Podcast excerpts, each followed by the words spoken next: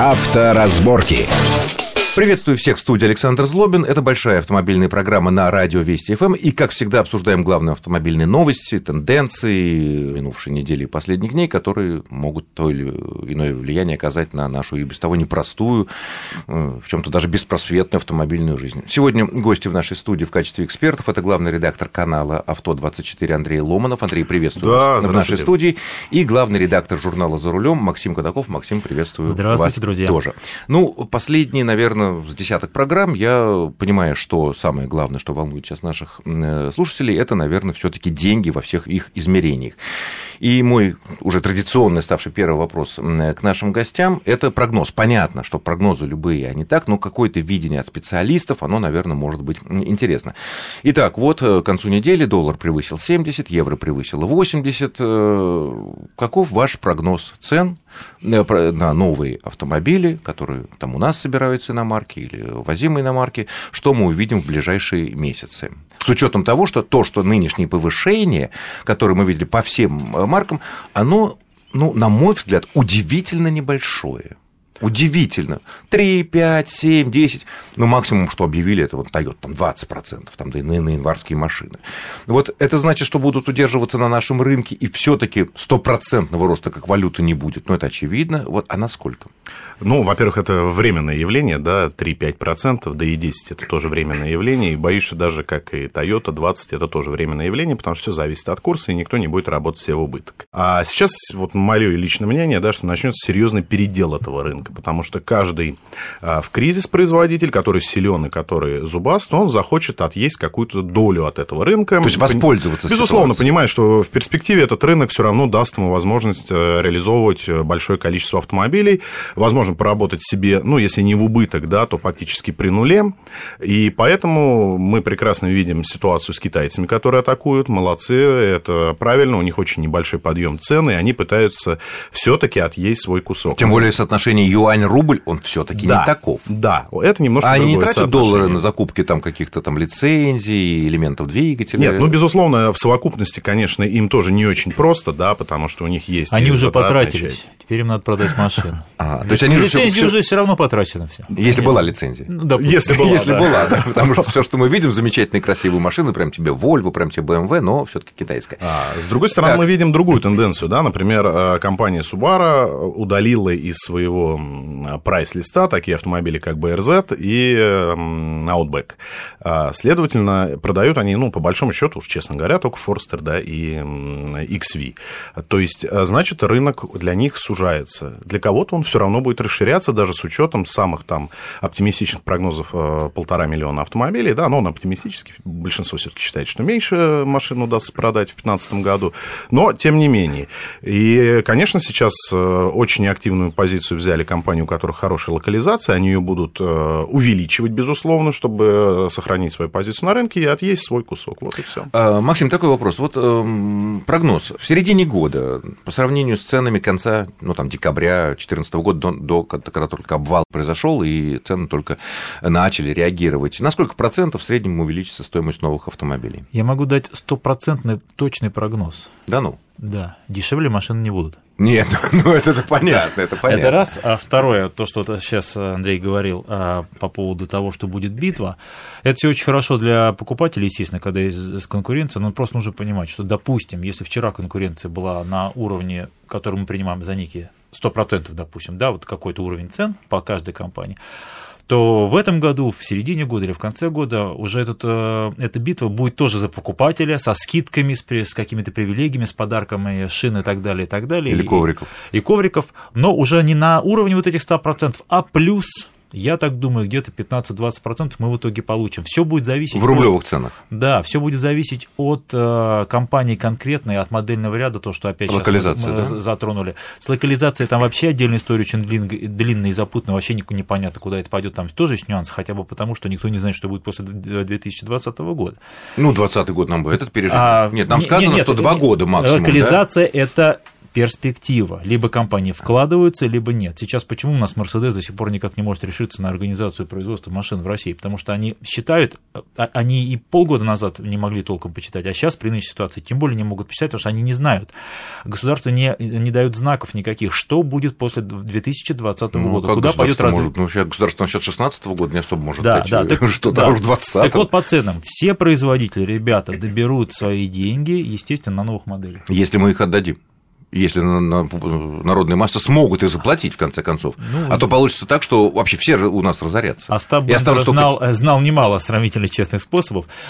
Тем не менее, мы хотим, все хотят ездить на новых автомобилях, рано или поздно приходит момент, когда мы хотим поменять или вынуждены поменять по разным причинам. Каждая новая модель, которая будет появляться на рынке, уже будет формироваться из каких-то других соображений, из новых курсов, из того, что производители заказывают машины по большей части в Европе, да, и так далее, и так далее. Цены будут расти. Ну, это понятно. Но, с другой стороны, вот э, совсем недавно было объявлены там цены на, э, ну, например, популярный там Nissan X-Trail новый, да, угу. который будет продаваться через некоторое время, и я посмотрел эти цены, и мне показали, что они, конечно, выше, чем аналогичные комплектации предыдущей модификации, ну, то же самое примерно оборудование, там новый кузов, но э, они не, не на 50% выше. Ну, конечно. И не нет. на 40%. Ну, 50% это совсем уже жестко. Они процентов выше, ну, 20. Хорошо, давайте. Ну, 30, давайте. а доллар-то и евро. Но нет как? смысла выводить на рынок новый автомобиль а, а с заведомо очень высокой Понятно, ценой. А, при, а как же прибыль? Получается, они будут работать себя в убыток? Нет, не будут нет, работать. Или совсем уже без Коллеги, прибыли, давайте чтобы... даже, даже не будем брать экстрелы, не будем брать иномарки. АвтоВАЗ повысил же цены? Ну, процентов на 10. Когда вот журналисты за рулем узнали на сайте, на нашем интернет-сайте как раз написали, это было, по-моему, начало декабря, что АвтоВАЗ разослал дилерам а, предупреждение о том, что будут повышаться цены, угу. мы получили, в общем-то, от АвтоВАЗа претензии. Как вот, откуда это, внутренние документы, мы не собираемся, ля-ля-ля, там и так далее, как минимум до конца года. Но, тем не менее, как только наступил Новый год, да, пришел, цены все равно поднялись. А АвтоВАЗ а, разве импортирует автомобили, разве он их растамаживает? Цены будут расти, Нет, потому что... Ну, на АвтоВАЗе комплектующих конечно. много. Комплект... Автоматические коробки там какие? Наши разве? Комплекту... Подорожало все. И и без автоматических коробок. Да, доля комплектующих определенно на в наших машинах есть. Но я про что говорю, что даже автомобили российского производства, и как бы мы их называем, исконно российские, да, традиционно. Даже если уж они дорожают, то все остальное тем более. Ну, это понятно. Хорошо, а что в этом случае будет с рынком э, бэушных автомобилей? Он будет расти примерно в пропорцию, как вот и новые автомобили, там от 10, 20, 30, 40 процентов к обычным, привычным уже э, ценам, или здесь будет больше рост просто потому, что спрос на бэушные машины в этих условиях из-за вот стремительного роста цен на новые будет увеличиваться? Нет, не будет. Не будет? А, Почему? Ну, потому что, в общем-то, опыт уже есть, да, не первый кризис а, переживали, да. да, и не только в нашей стране, и всегда вторичный рынок исключительно догоняет первичный. Не бывает так, что он куда-то выскакивает. Наверное, есть какие-то экономические ситуации, когда такое происходит, но это скорее исключение из правил, да, чем правило. Правило простое, будет догонять, цены на вторички, безусловно, тоже будут расти, но никакого никакого такого бума цен не случится. И уж тем более опережающего по Ни в коем случае этого не будет. Автомобилей. Уже это случилось в декабре, то есть был бум, действительно, те, кто хотел, они купили, покупали вообще все, на чем можно ездить, и уже даже и нельзя ездить. И что, даже ты имеешь в виду старые машины, бэушные? Абсолютно угу. верно. Ну, мы можем привести историю прекрасную с телевизорами, когда у нас ну, народ это... побежал покупать телевизоры, а теперь продают их уже себе даже в убыток, чтобы вернуть хотя бы какие-то деньги. А, поэтому, ну, конечно, искусственно созданный ажиотаж был, а, к сожалению, да, и люди реализовали вот так свои средства, а, далеко не всегда удачно. Поэтому нет, на вторичном рынке ничего такого не случится. Но То есть пропорция будет примерно та же? Да. Пропорция да. та же. Хорошо. Ну, по запчастям и всяким агрегатам, когда нам приходится что-то чинить, не дай бог, там капот, крыло, бампер и так далее. Э, насколько я понимаю, здесь в этих вещах локализация еще меньше, чем в новых машинах, которые собираются у нас это везется оттуда, потому что постоянно слышно, что вот надо подождать полмесяца, заказать там торы и так далее. Эти вещи сильно увеличатся. Ну вот Максим, я думаю, со мной согласится, смотря на что, потому что стекла мы производим там, а здесь стекла у нас есть китайские, а, у нас есть конкретные модели. Да, нет, да, есть очень много аналогов просто, то есть есть такие небрендованные да, детали, которые производятся на всевозможных заводах, да, наверное, там высокотехнологичные вещи будут э, И официальные дилеры будут предлагать уже такие нет, варианты. не думаю. Раньше они говорили, нет, только ниссановский, не только митсубисиевский, не только там тойотовский значок. Не думаю. А есть такой же, дешевле, может быть, даже лучше. Друзья мои, сейчас с этим на самом деле начинается чехарда, потому что э, даже на даже на приличных сервисах, в случае, когда, например, мы там, да, допустим, лобовое стекло мы меняем, да, Так. допустим, по страховке, а могут поставить тебе новое лобовое стекло, которое даже производителем одобрено, но поставить стекло, которое более дешевое, чем то, которое у тебя стояло на автомобиле, которое не идет на, на первую комплектацию, на конвейер, даже на наши машины. На Ну, одобренные. Или по Да, параметрам да, ну одобренные, вот- или вот- производитель Ну вот вы хотите одобренный. именно то стекло, которое у вас стояло на машине, допустим, затемненной полосой сверху. там Ну, какое-то. стандартный, да, ага. Стандартный, вот именно, что называется, родное. Страховая компания, ты, ты приходишь, у тебя страхован автомобиль, ты приходишь, э, сдаешь его, камень попал, разбил, тебе меняют на правильное, на хорошее стекло, которое, в принципе, одобрено производителем, но не такое, какое стояло. А почему? Потому что оно дешевле.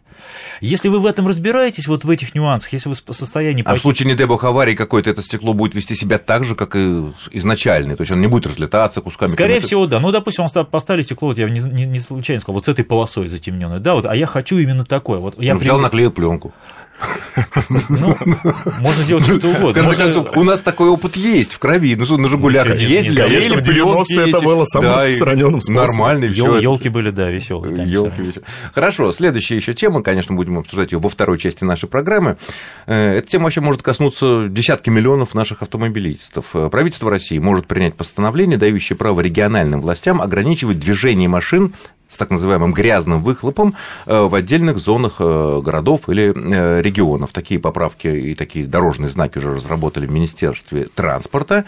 О чем это может... Вот, например, в Москве зарегистрирован 1 миллион автомобилей, в Москве, в самом богатом городе, с двигателями Евро-0 и Евро-1. И, соответственно, в некоторые зоны въезд таким автомобилем может быть запрещен. Возникает огромное количество вопросов. Как это может быть реализовано? Э, Ну, штрафы, понятно, пока 500 рублей за нарушение знаков. Об этом мы поговорим во второй части нашей программы. Авторазборки.